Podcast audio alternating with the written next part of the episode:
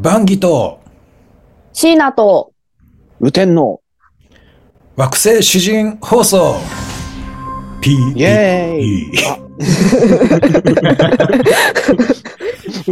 はい、というわけでね、ポッドキャストをやろうじゃないかということでやってみてるんですね。初回放送っぽいですね。そうで、さっきまで名前とロゴを考えてた。なんかジングルの練習しようよ。ジングルかわいいの作りたいですよね、せっかくなら。うん。なんかこう、一番最初に、掛け声。これで始まる。バンギとシーナと打てんのってな、なんか別に俺たちを自己紹介する必要ないから。そうですね。惑星、詩人、放送 PBP、PBP だけなんかやたらいい声で、ね、そうそうそうじゃあ試しにやってみようか。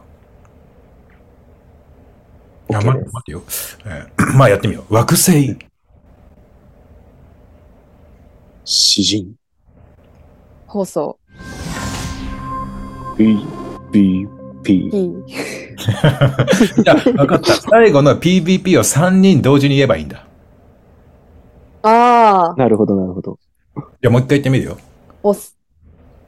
惑星詩人放送 PBP。 合わないね。合わないね。合わないね。なかなかこれズームで合わせるのってなかなか難しいですね。誰か一人が取ります、そしたら。なんかこうさ、PBP ってさ、こう男声と女声といろいろありたいよね。J-WAVE みたいなやつですか？そうそうそうそう。子供声とかさ。はいはい。J-WAVE。J-WAVE ってあるな。あれ、何百種類とあるらしいんですよ、放送局のジングルって。うん。うん。確かに同じもの一回も聞いたことない気がするんですよね。みんな覚えてる、印象に残ってる、そういう放送局のジングルって何かある？ TBS ポッドキャストとか全部どの番組聞いても一緒のジングルなんで。それどういうやつなの？シュワーンって流れて TBS ポッドキャストみたいな。かっこいいね。そういう、どなたか TBS アナウンサーの方が読んでるのかもしれないですけど、それこそだからプラネタリーバーズブロードキャスト惑星詩人放送みたいな、ちょっと硬いのと、PBP みたいな爽やかなやつと、パターンがあってもいいのかもしれないですけどね。まあこれはじゃあ各自取りためてまた出し合う。そうっすね。さあこれで名前とロゴとマスコットキャラとジングルまでできたよね。まああと肝心なのは内容ですね。どれぐらいのペースでやるかって話したっけ？どれぐらいのペースはまだ話してないですね。前バンギさんと私と二人で話した時に出たのは、理想は月にみたいな。そうだね。月1ってのはね、なんかちょっとこう、月1だとよっぽど60分とか内容のある話をしたくなるから、あんまり内容はどうしてもないので、やっぱりペースを、ね、忘れられないペースで続けたいっていう。内容はどうしてもないっていう。まあ確かに。確かになんか好きなポッドキャストやってる人とかでも、なんか月1更新とかだと、存在が自分の中で風化してしまうみたいなのはあるかも。まあ、隔週が理想。まあ、一回隔週でやってみようよっていうね。そうですね。あと、始めたらもう維持でも続ける。隔週で続ける。どうしてもダメ、力尽きたみたいなところで終わりっていうね。もう一回話し合うっていう。まあ必ず3人じゃなくても、例えば私と西原くんだけの会とか、うん、私とバンギさんだけの会とか、うん、西原バンギ会とか、うん、まあそんな感じでやってれば続けられるよ。うんうん、続けられる。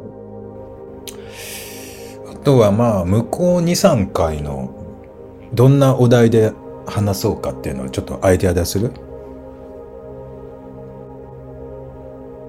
新年度なので、うん、ああ友達作りとか、あ、まあ、言ってたよね、うん、なんか前話してたのはその友達作りのことを話し続けるポッドキャストしようみたいなアイデアなかったっけ？あ、そうです。なんか誰かとつながり続けること的な、うんうんうん、それはこうなんでそういうポッドキャストが欲しいなと思ったんですか、椎名さんは。まあ一旦コロナで全部人とのつながりとか誰かと一緒にいる機会っていうのがすごく減って、うん、なんか恋愛とかもすごいしづらくなったみたいなんですよ。恋人いない友達とか、うん、もう出会う機会すらないで、年下の友達がデートするまで、うん、その女の子のマスクの下見たことなかったんですって。なんかもう平安時代みたいになってきてるね。そうなんですよ、うん、だからまあ今ちょっとずつそれこそマスクとかも規制が緩くなって外に出る機会も増えて、うん、ここ 2,3 年よりはちょっと人と出会う機会が増えたかもしれないけど、うん、やっぱ友達作りのノウハウとか、ノウハウっていうかまあノリとか、うん、恋愛の感じって変わってきたと思うんで、うん、なんか改めてこう人と仲良くやっていく方法とか、うん、なんか人と喋る楽しさみたいなのを話したらすごいいいんじゃないかなっていう、うんうん、まあね、毎回聞いていたくなるような内容だよね、それはね。うん、うん、なんか普遍的ですしね、人との関わりって、うん、なんかそうだな、グループワーク研究会でやってるようなこととも関係してくるよね。そうですね、うん、こういう問題にどう対処するかとかね、そういうのもあるだろうし、まあでも第1回目ですからこれがね、そうだな、俺らは仲いいよね。うんうんえ照れくさくなっちゃいました今。我々はなんか仲良く数年間過ごしてるよね。うんそうですね、コロナの間もずっと途切れず、うん、コロナ前から知り合いなんだっけ。バンギさんと私は相当長いですよ、もう8年とか。うん、本当に？いや本当に8年9年ぐらいの中だと思うんで。ああ、西原くんもでもそれぐらいじゃないの？あれ？ほとんど変わんないです、うん、8年9年そんなになるかな、5、6年ぐらい。一番最初居酒屋に行ったの覚えてるよ俺、西原くん。お居酒屋ちゃんの打ち上げで居酒屋に行ってそこに西原くんがいたんだよ、来たの、うんで、そこで、やいのって言ってて、君は女装すればいいんじゃないかみたいな話をしてた気がする。あれだいぶ、僕の見てた世界とだいぶ違う。ほら、可愛いじゃんみたいな感じで、なんか、髪の毛とかもマッシュルームカットとかにしてさ、とか、そういう話をしてたのを覚えてるんだけど。本当。うん。あ、でも、違うんだ。その時マッシュルームカットにしてたんですよ。ああ、なるほど。で、なんか、微妙な、なんか、2割ぐらい女装みたいな、格好して行った。うん、あれ、何の集いだっけ？なんか、教会絡みだよね。教会絡みですよね。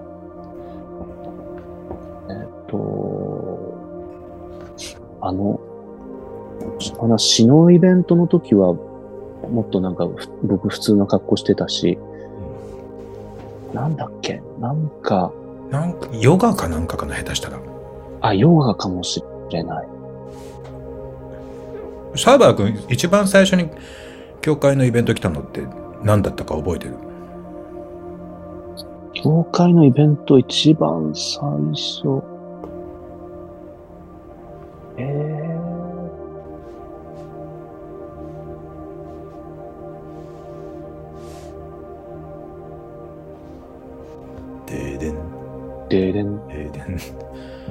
思い出せないのね。はい。思い出せないです。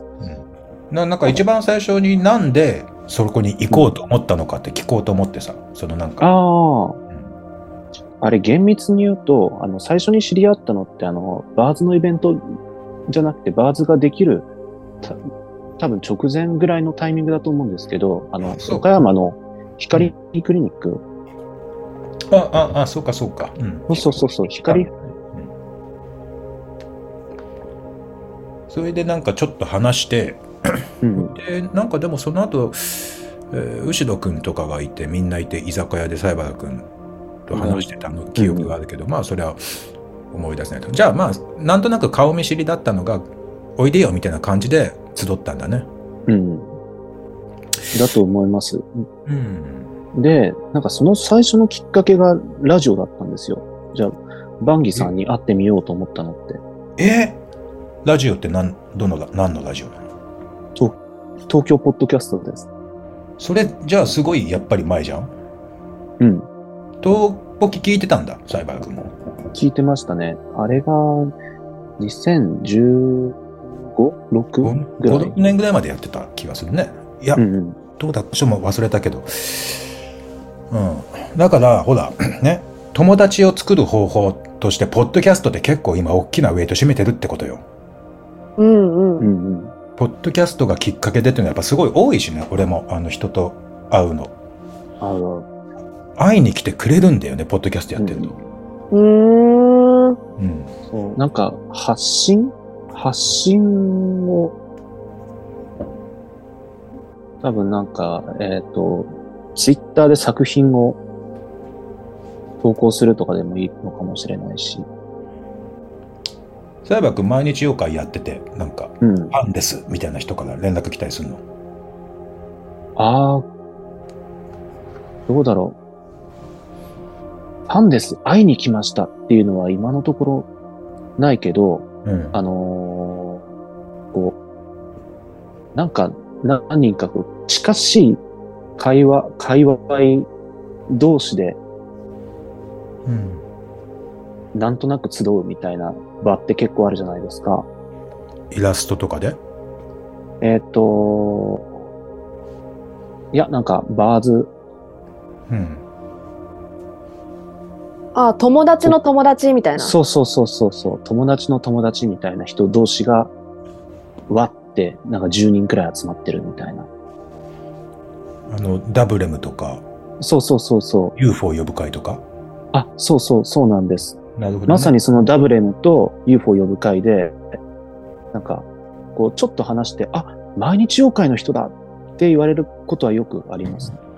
まあ、だから、楽だよねって言っちゃあれだけど、なんか自己紹介を半分事前に済ませておくみたいな。そう。あれの人ですっていう。そう。俺なんか今もハードコア星占いの人だからね。ハードコア犬占いの人だよね。確かに。バカウケだよ。一大コンテンツですよね。まあだからそうやってなんか発信しとくっていうのはやっぱり本当に興味を持ってもらうっていう一番最初のこう、ハードルを超える方法なんだよね。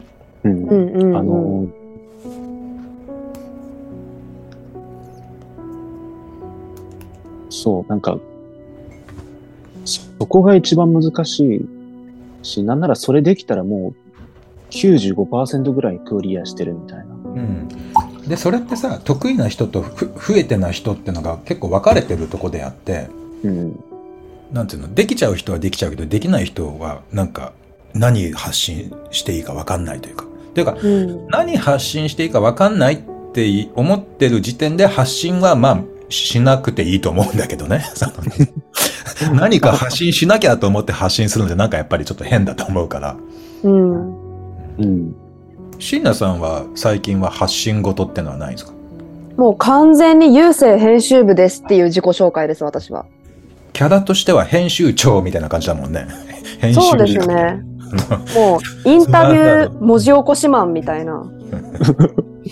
で、周りの人たちにもあの文字起こしすごいよねみたいな感じで褒めていただくことが多くって文字起こしすごいよねっていう評価があるんだ。だからまあ郵政編集部っていうプロフィールだし、実際自分でもそういう自己紹介をあった人にはするし、うん、なんか友達になりましょうみたいな感じで盛り上がった時とかも、うん、郵政持っといて渡すんですよ。まあ、そうだよね。うん、するともうこんなのやってる子なんだ、まあ物書きなんだねみたいな感じで覚えてくださったりもするので、うんうん、まあそれで思い出したけどさ、そのちょっとまた話戻っちゃうんだけど、俺今気になってるポッドキャストがあって。はい、俺あんまりポッドキャストで聞かないんだけど、でも気になってるやつがあるのよ。でそれは何だったかな、気になってると言いながら名前とかが出てこないんだけどなんか女性3人でやってる何らかポッドキャストみたいな感じのやつで、ちょっとまあ後でまた思い出しとくけど、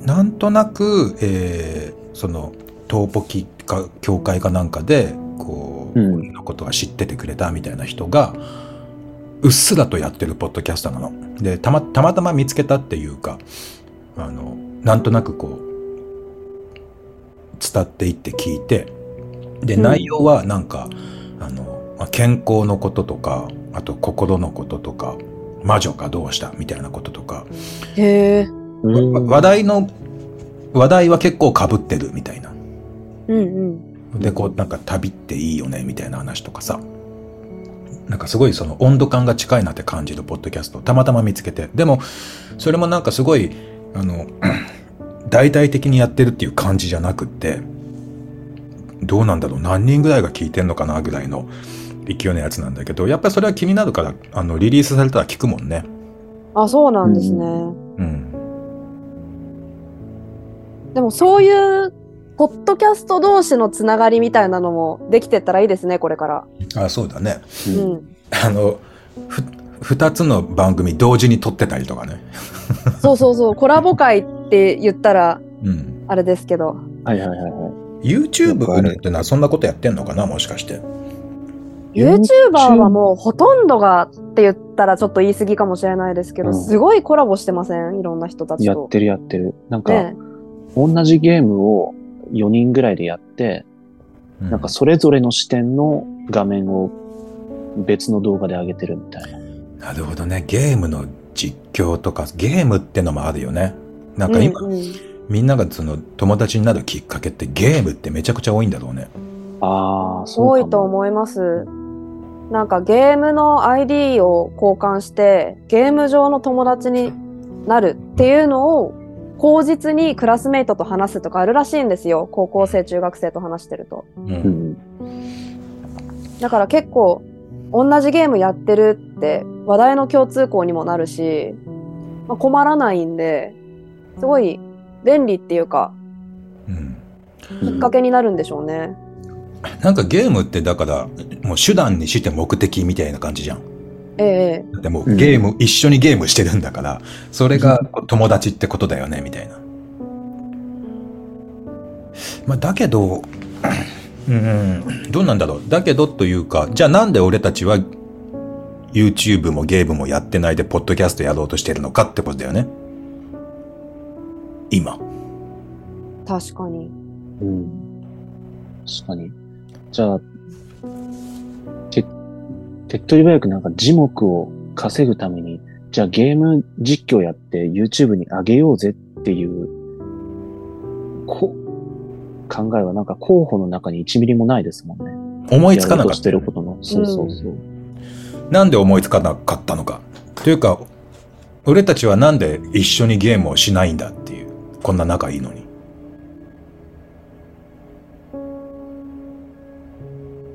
でだってさ、居心地良すぎてね、黙っちゃうんですよね、私。まあ沈黙を味わうポッドキャストっていうのはね、やっぱこう PBP のこうトーンとしてあっていいんだけど、院長なんか、あの人ゲーム好きだから、仲いい。栄作院長ですね。HIKARIクリニックの院長先生で、教会員ですけども。一緒に仕事してる、同じプロジェクトの人とかと、毎晩ゲームしてるらしいからね。あ、そうなんですか。でも確かになんかすごいゲーミングパソコン持ってた気がする。そうなんだよ。あの人はだからそうやってゲームで仲良くなる術を身につけてるっていうか、ゲーム好きだと思うし、それはなんか患者さんがやっぱり来る人みんなもう趣味なんですかって言ったらゲームっていうか8割9割だから。はいはいはい。その患者さんと話すという上でもやっぱゲームってのはすごい必須っぽいんだよね。ゲームの話が分かってないと患者さんと話ができないみたいな。うん、確かになんか多分ちょっとなんかこっちの仲間だなって思ってもらえないとなんか話をするのがちょっと難しいみたいな、うん、でも俺あんまりゲーム好きじゃないからさ、うん、俺はゲームやらないんだけど、じゃあそのゲームっていうか遊戯、うん、彼らがゲームでこうつながっているなら俺は遊戯でつながりたい。なんかこうずいずいずっこらばしとかなんかそう花一問目とかずいずいずっこらばしするとか言って仲良くなっちゃうみたいな。毎晩ずいずいずっこらばしとかなんか手遊びとか毎晩してるみたいなさ、うんまあ、でも、バンギさんうん、毎月焚き火やってるじゃないですか。そうそうそう。うん、あれがだから俺にとってはゲーミングパソコンだよね。うん、焚き火が、うん。原始人のゲーミングパソコンみたいな。原始人。確かに。だって暖炉がテレビにすり替わったから、団らんの象徴が今やテレビなわけですけど、うん、もうテレビもなくなっていきますしね、きっとこれから。多分テレビに代わってゲームってのが出てきてんだろうね今ね、うん、あまあそんな今人のつながりを考える放送局 PBP としてはさ、どんなメッセージとかどんなチャレンジ、どこを見ていくかみたいな、うん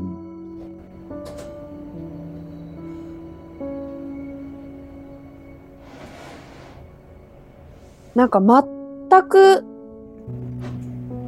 共通項がない人の目を見ることを恐れないみたいな多分この YouTube 見てますとか、うん、このゲームやってますっていう手札は全然悪くないし、むしろすごく人との趣味なり価値観なりを共有するためのいいきっかけになるものだと思うんですよ、うん、でも、うん、必ずしもそれが相手の趣味と一致するっていうことはないわけで、やっぱり、うん、全然話というか趣味思考が違う、どうしよう、何にもこの人と共通点見出せないって言って仲良くなれなかったらちょっともったいないじゃないですか、うん、だからそこからちょっと離れる、うんうん、今一番便利な最もとっつきやすい手札を置いて、まず目を見てニコッと笑ってこんにちはっていうところから始める。話題がないところからつながっていきたいってことだよね、うん、いやでもそれはそうだよね。だってさこうその人と仲良くなりたいし、自分と仲良くなってほしいわけであって、うん、ゲームとつながりたいわけじゃないじゃん、うん、趣味とか共通の話題とつながることがつながりではないよねってのは俺は思うのね、まあ、だからそれ、うん、今の多くの人にとってあんまりこの感覚はないと思う。だってそのやっぱりそのこうコミュニケーションが苦手ですみたいな人ってさ、その話題を求めるし、ゲームとか趣味とか、それがないと人とコミュニケーションってできないぐらいの、本当にそう思ってる人すごい多いと思うのね。うんうん、だけど俺たちは別にゲームの話をしに来たわけでなく、何の話をしてするためにやってるわけじゃなく、その人と人がつながることが快楽なわけじゃない。その快楽を覚えてるっていうか、うん、まあ、そしたらやっぱり目を見るとかそういうことだよね。あ、確かに。目を見て話題がない中で時間を共有する、うん、なんか共通の話題が出てきたらさっと話変えたりとかしてむしろ避けたりしてでもそういうのあった方がいいと思う。なぜならば、うん、そのやっぱりみんなね、自分じゃなくて話題になろうとしすぎてる。ああ、話題になるは確かに、うん、俺は話題には興味ないんだよ、お前に興味があるんだっていうすごいフラストレーションを、うん、やっぱり話してて感じるもんね、ポイントとかで、でこうどんどん掘り下げていくわけよ。でゲームとかアニメとかさ、なんかパチンコとかいろんなこう、私はこれが好きな人ですっていうプレゼンテーションがどんどん出てくるんだけど、それをさっと交わしていって、それであなたはどんな人みたいなことをずっとこう、うん、掘り下げ続けるっていう、入っていき続けるみたいな、うんうん、でもそうやって本当にこう裸の、もうこれ以上話題ありませんってなった時にポコンとそこにいたりするものとか、うん、そこにいさせてもらえる感覚とかっていうのがやっぱその親密さっていうことなんだと思うんですよね。俺は少なくともその感覚を覚えてるわけ、昔の老害みたいな感じでいやでも結構立ち飲み屋とかそういうコミュニケーションな気がします。あ、そうだよね、うん、なんかわーっとひとしきり盛り上がってまたねって言ったお客さんって全然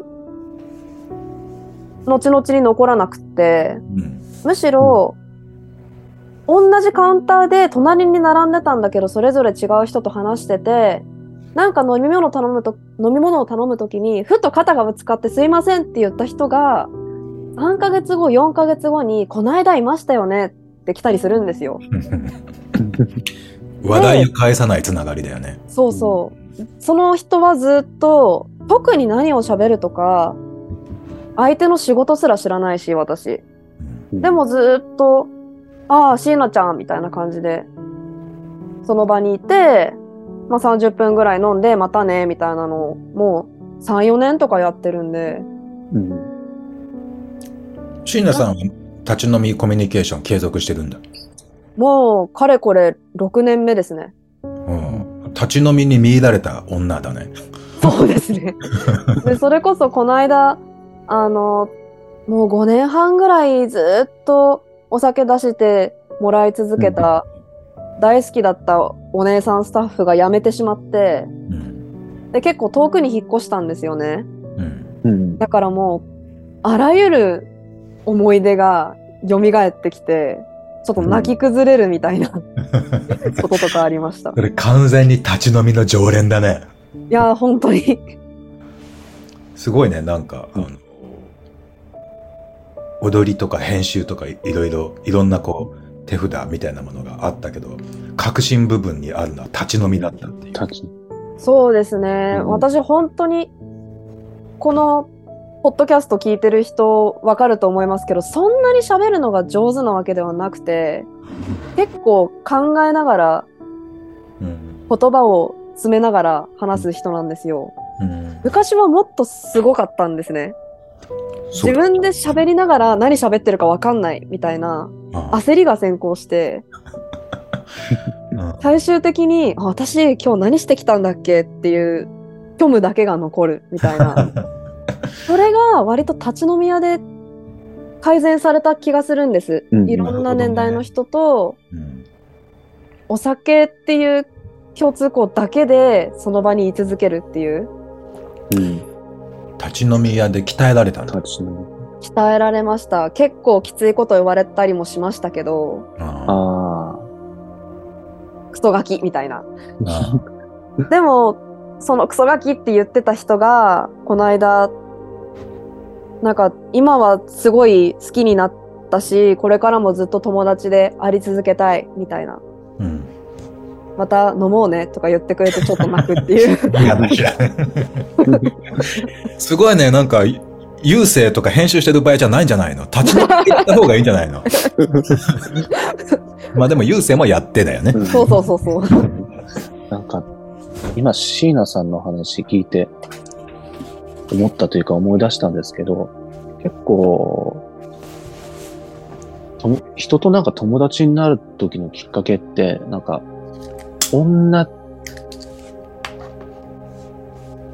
なんか何回か同じところに居合わせて、こないだもいましたよねみたいなところから話が始まって友達になってるみたいなことが結構多いんですよね。そうかも。サイバラ君と私なんて本当にそうだよね。ああ、確かに確かに。3回ぐらいあって、なんだっけ、たまたま、なんかどっちも本のイベントやりたいって。そうそう。言ってたから、じゃあチーム組んだらいいんじゃないっていうことを、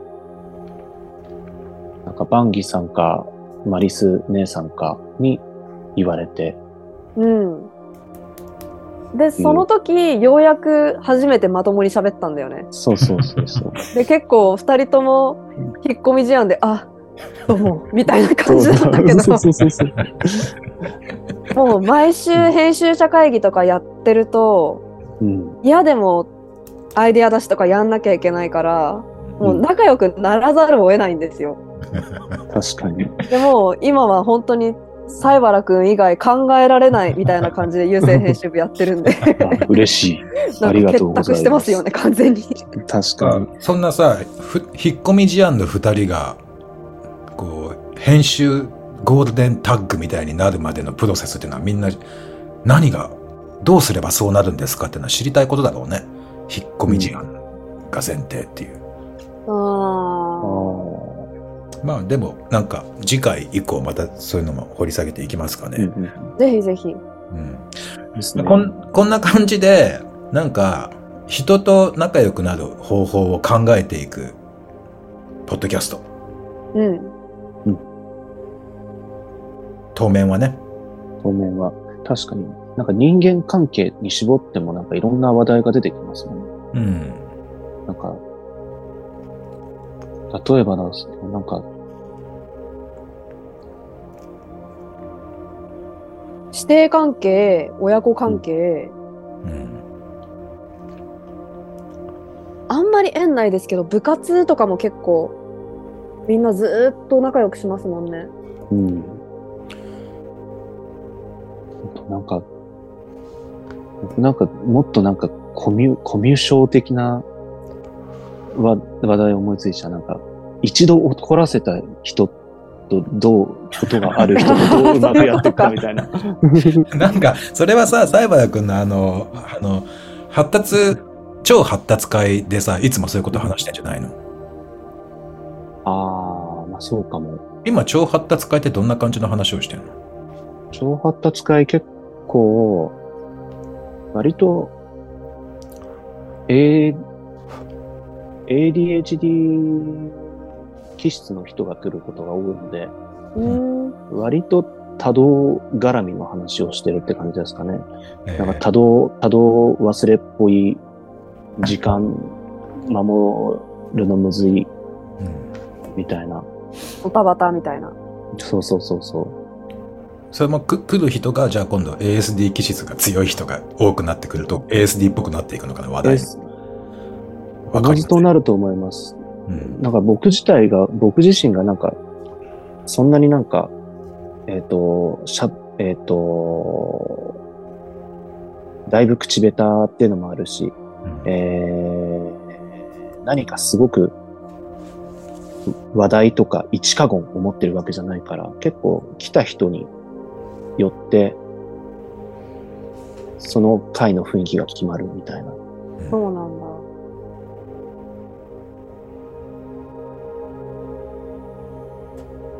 まあそんなね、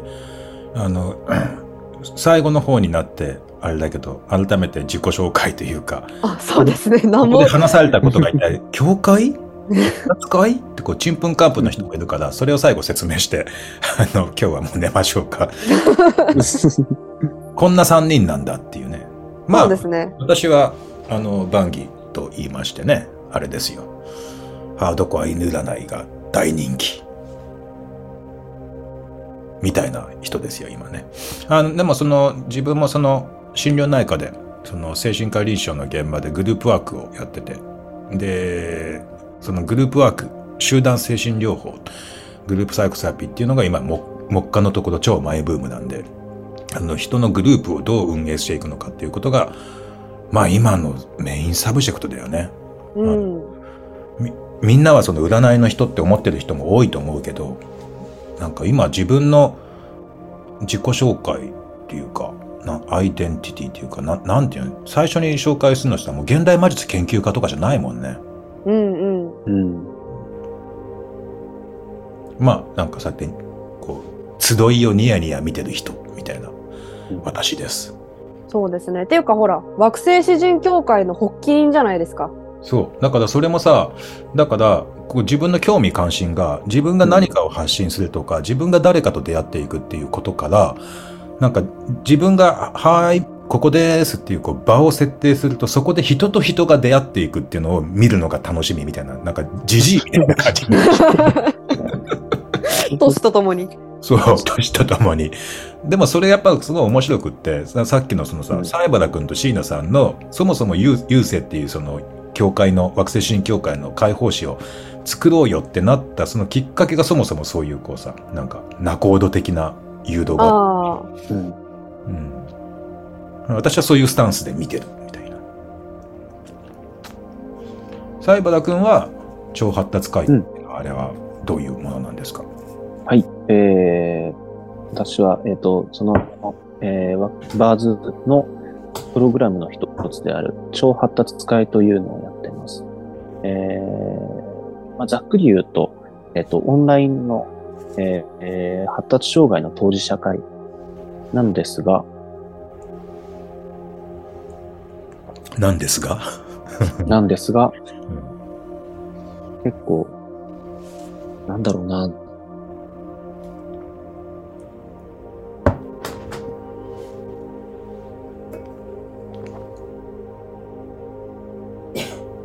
なんかあんまりこう、世の中に合わせて、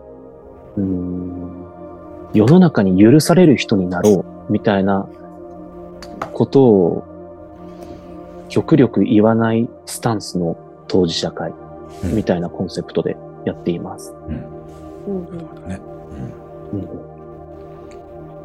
なんかそういう感じ。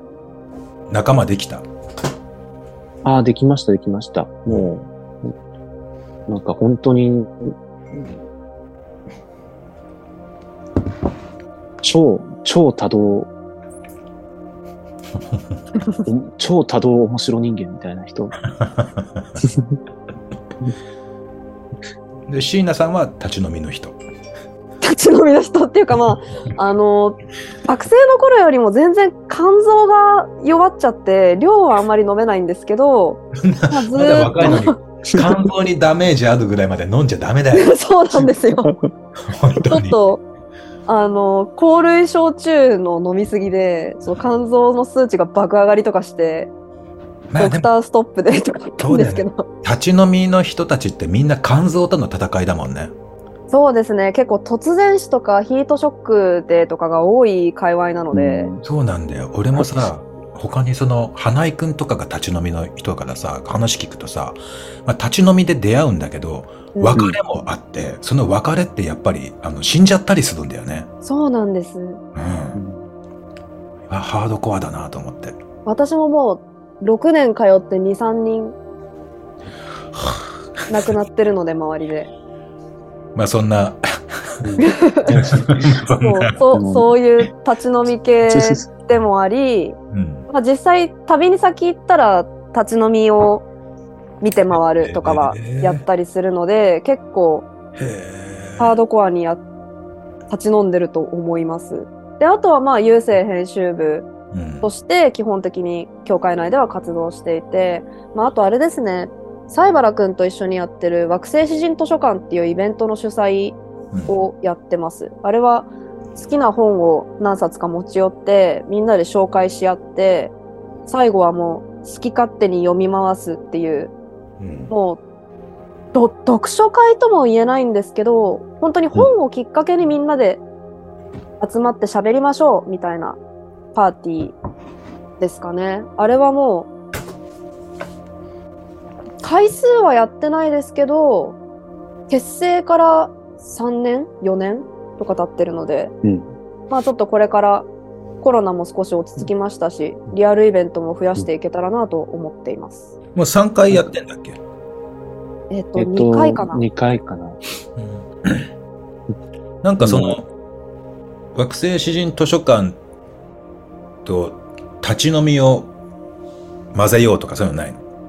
あー、絶対楽しいんですけど、まあ酔っ払った時に思想の話をするって結構危険なのであ、茶会とか、なんかおしゃれな紅茶とか台湾茶とかと、お菓子とお茶でちょっと、まあ、そのほか話弾みそうだよね。酔ってるとダメなんだ酔ってて読書の話って結構危険な目にあったりとかしたんですよまあそんなじゃあそれぞれなんかバックボーンがね、そうですね、魔術、発達障害、立ち飲みっていうこう背景を抱えた3人が集ってじゃあまあこれからコミュニケーションっていう言葉もあんま好きじゃないね。なんて言えばいいんだろうね、さっきのさ、だってさ、コミュニケーションって言うとさ、なんかじゃあゲームとか共通の話題でつながるとか、そういうこと言うじゃん。でも俺全然そんなことさ、本質的だと思えないからさ、コミュニケーションじゃないんじゃないかなって。そうそう、なんかコミュニケーションって言うと本当にスキルとかの話になっちゃうから、もうそれこそもうなんか就活みたいな、黙らせないみたいなの。そうそうそうそう。あれがそもそもの間違いだよね。みんなコミュニケーションをしようとするから、なんか出会えないんだよ。反コミュニケーション。反コミュニケーション。アンタイコミュニケーション。ジングルに入れとこうか。アンタイコミュニケーション。PBP。どういうメディアだっていうね。そっぱらから物議かもすのやめましょう。なんかそう流暢なさ、リサスティグマイヤーみたいな感じで、アンタイコミュニケーション、PBP。なんか、死ぬほどディレイかけて、何言ってるか分かんないぐらいにしないとバランス感覚ですね。まあでも、同じ場にいるみたいなところじゃないですかね。そうだね。なんか持ちこたえる力。なんか、持ちこたえる力という言葉なんかで俺聞いて、あ、そうだなと思ったわけよ。で、なんか、結構キーワードで持ちこたえるっていうのが、沈黙に持ちこたえる。それから、何かその、意見の食い違いとか、そうこう、コミュニケーションに齟齬が生まれた時に、その不安とか不快感とかを持ちこたえるみたいな。まあ、それってあれだけどね、グルケンでやってる、その、精神分析的心理療法みたいなやつの読書会とか、やってんじゃん。あの中に出てくる、お医者さんやカウンセラーが患者さんと話すときに、こう、どう持ちこたえるか。それから、患者さんに、この、ままならない不快な状況をどう持ちこたえる力を、こう、育んでいくかみたいな、そういうことでもあったりするんだけど、コミュニケーションスキルを磨こうとか言ってるのは、だから持ちこたえる力っていうのを、こう、見落としてるよね。確かに、持ちこたえるっていうこと自体が悪い現象になっちゃってるんじゃないですか。そう、確かに。何かその不快感とかその重さみたいなものをスキルで解決しようみたいなのがコミュニケーションスキルみたいな考え方なんじゃない？確かに。でもそうじゃなくて、そこにままならない沈黙があって、でどうしようもないこうどうしようもないものがあって、でそこに持ちこたえた時になんか次のなんか時間が現れてくるみたいなさ、うん、あこの人やだなって思ってもその1時間1ヶ月1年と持ちこたえた時に関係性が変わってるとかさ、うん、そういうのあるじゃん。うんうんうん。持ちこたえ。そのコンテインっていうけどね、そのあれではその治療理論ではコンテイン、抱え込んで内包するみたいなコンテインって。あ、コンテナの。うん、そうそうそうコンテイン。なるほど。ままならないものとか不快なものとか受け入れがたいものをコンテインする力ってのはやっぱすごい重要なわけですよ、その精神分析的心理療法という考え方ではね。今でもそこがすごい隠されてる気がするという、うん、当然みんな弱くなる、持ちこたえる力が、コンテインする力がきたわらないみたいな、うん、あとなんか自分も持ちこたえないし、人にも持ちこたえてもらえないから、うん、なんか、話題、スキルみたいに必死にならざるを得ないみたいな。辛い、うん。立ち飲み屋で、なんか持ちこたえる瞬間とかってどんな瞬間があるの？怒鳴っちゃった人がいて、うん、バガシーンってなった時の、店員さんの一言を待ってる時とか。持ちこたえてるね、それね。そうですね。で、まあ、みんなで持ちこたえるわけじゃん。うん。あと逆に、めちゃくちゃいい感じになってるカップルが、次の展開どうなるかっていうのを、みんな違う話してるふりしつつ、盛り上がりを待ってるみたいな時とか、あんなに興奮した瞬間ないですね。もう、みんな全身耳みたいな感じになってる。あ、全身耳。何をそんなによく盛り上がってるわけ、その二人は。もう多分そんなに親しいわけじゃないんですよ。すでに恋人とかっていうわけじゃなくて、うん、これからもっと仲良くなっていきたいっていう感じの二人だったんですよね。で、実際周りのおじさんたちが囲んでその人たちのプロフィールを聞いてる時点で、もう付き合ってないことは確定してて。でもなんかこうお酒が進んで体の距離が近くなって、じゃあこれからホテルに行くのか、もう一軒飲むのか、駅まで送るよって言って帰るのかっていう選択肢、どこに向かうかっていうのをみんながすごくときめいて見守ってるみたいな。それも確かに持ちこたえてるよね。だってそこで一言言ったら台無しだもんね。そうなんですよ。確かに確かに。じゃあ介入がいいじゃんみたいなのじゃない。うん。うん、そうだね。その介入ってのは誘惑なんだけど、やっぱり介入しちゃいけない、しないで持ちこたえるってのもあるよね。うんうん、グループサイコセラピーでも介入ってのは最後の手段です。もうよっぽどこう暴れるとか身の危険があるとか、そういうとこまでは介入しないっていうのが原則。うんうん、介入しちゃうとやっぱりこう影響しちゃうんだよね。だからまあ自分も参加者になっちゃうっていう、うんうん、まあなんかいろいろ話すことはたくさんありそうだけども、でも1時間ぐらいこう喋ってる気がするからもうやめよう。本当ですか？あっという間だ。30分ってことじゃないよね、多分ね。うん、そうですね。だからほらポッドキャストってさ、面白くなってくると1時間90分平気で経っちゃうのよ。うん、だからどっかでやめる術みたいなのを、うん、なんかみんなこうこれから磨いていかなきゃいけない。うん、はいというわけでって終わらせるっていう。うん、タイマーつけたらいいんじゃないですか。タイマーね。うん、まあね。なんか終わりのジングルとか考えておく。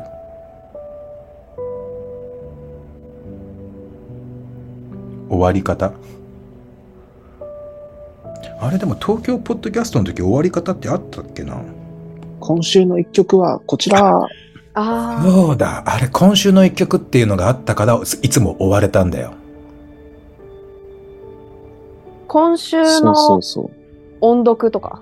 そう今週の青空文庫の載ってる詩とかを読んで。誰かが読んで。それペアってくっつけて流す。まあ、うん、いいよね。誰かの朗読聞くのってなんか心地よいことだから、まあ3人持ち回りでさ、今週の音読やる？うん。いいですね。曲だと多分ジャスラックとかがね。そうだよね。だってさ、東ポケの時の今週の一曲って俺作ってたもん。あ、そうなんですね。そうだよ。そうだよ。作ってたもん。まあ、楽しいから作ってんだけど、しかもあれ週に1回リリースしてたから、毎週作ってたんだよ。へー。だって既存の曲はもちろんダメでしょ。ジャズバックとかあるから。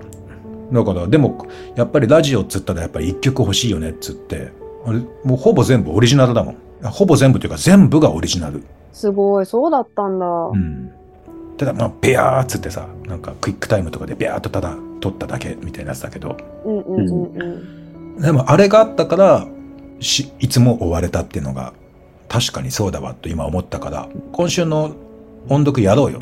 そうですね。で、今週の音読をやり続けると、うん、リアルイベントを開催した時の一コンテンツになるし、なるなる、うん、なんかその時弾き語りとかやったらいいんじゃないですか。音楽やるすると、うんうん、ああ確かに特別編みたいなので、うん、じゃあ今日は今回のこれは誰が何、まあ何よってのはお任せだけど、あ、じゃあ私言い出しっぺなんでやります。わかった。じゃあ後で送ってくれたらくっつけます。はい、わかりました。そんな感じで始まったポッドキャスト、これからもぜひ聞いていただきたいですね。ね、みんなぜひお願いします、うん、というわけで、今日はこの辺で、また次回、さよなら。さよなら。さよなら。精神協会でした。うわははうわははうわは。これからもよろしくね。里の春、山の春、新見南吉。野原にはもう春が来ていました。桜が咲き、小鳥は鳴いておりました。けれども山にはまだ春は来ていませんでした。山の頂には雪も白く残っていました。山の奥には親子の鹿が住んでいました。坊やの鹿は生まれてまだ1年にならないので、春とはどんなものか知りませんでした。お父ちゃん、春ってどんなもの？春には花が咲くのさ。お母ちゃん、花ってどんなもの？花ってね、綺麗なものよ。けれど、坊やの鹿は花を見たこともないので、花とはどんなものだか、春とはどんなものだか、よくわかりませんでした。ある日、坊やの鹿は一人で山の中を遊んで歩き回りました。すると、遠くの方から、ボーンと柔らかな音が聞こえてきました。何の音だろう？するとまた、ボーン。坊やの鹿はピンと耳を立てて聞いていました。やがてその音に誘われて、どんどん山を降りて行きました。山の下には野原が広がっていました。野原には桜の花が咲いていて、良い香りがしていました。一本の桜の木の根方に、優しいおじいさんがいました。小鹿を見るとおじいさんは、桜を一枝折って、その小さい角に結びつけてやりました。さあ、かんざしをあげたから、日の暮れないうちに山へお帰り。小鹿は喜んで山に帰りました。坊やの鹿から話を聞くと、お父さん鹿とお母さん鹿は、口を揃えて、ボーンという音はお寺の鐘だよ。お前の角についているのが花だよ。その花がいっぱい咲いていて、気持ちの良い匂いのしていたところが春だったのさ、と教えてやりました。それからしばらくすると、山の奥へも春がやってきて、いろんな花は咲き始めました。Stay in silence. PBP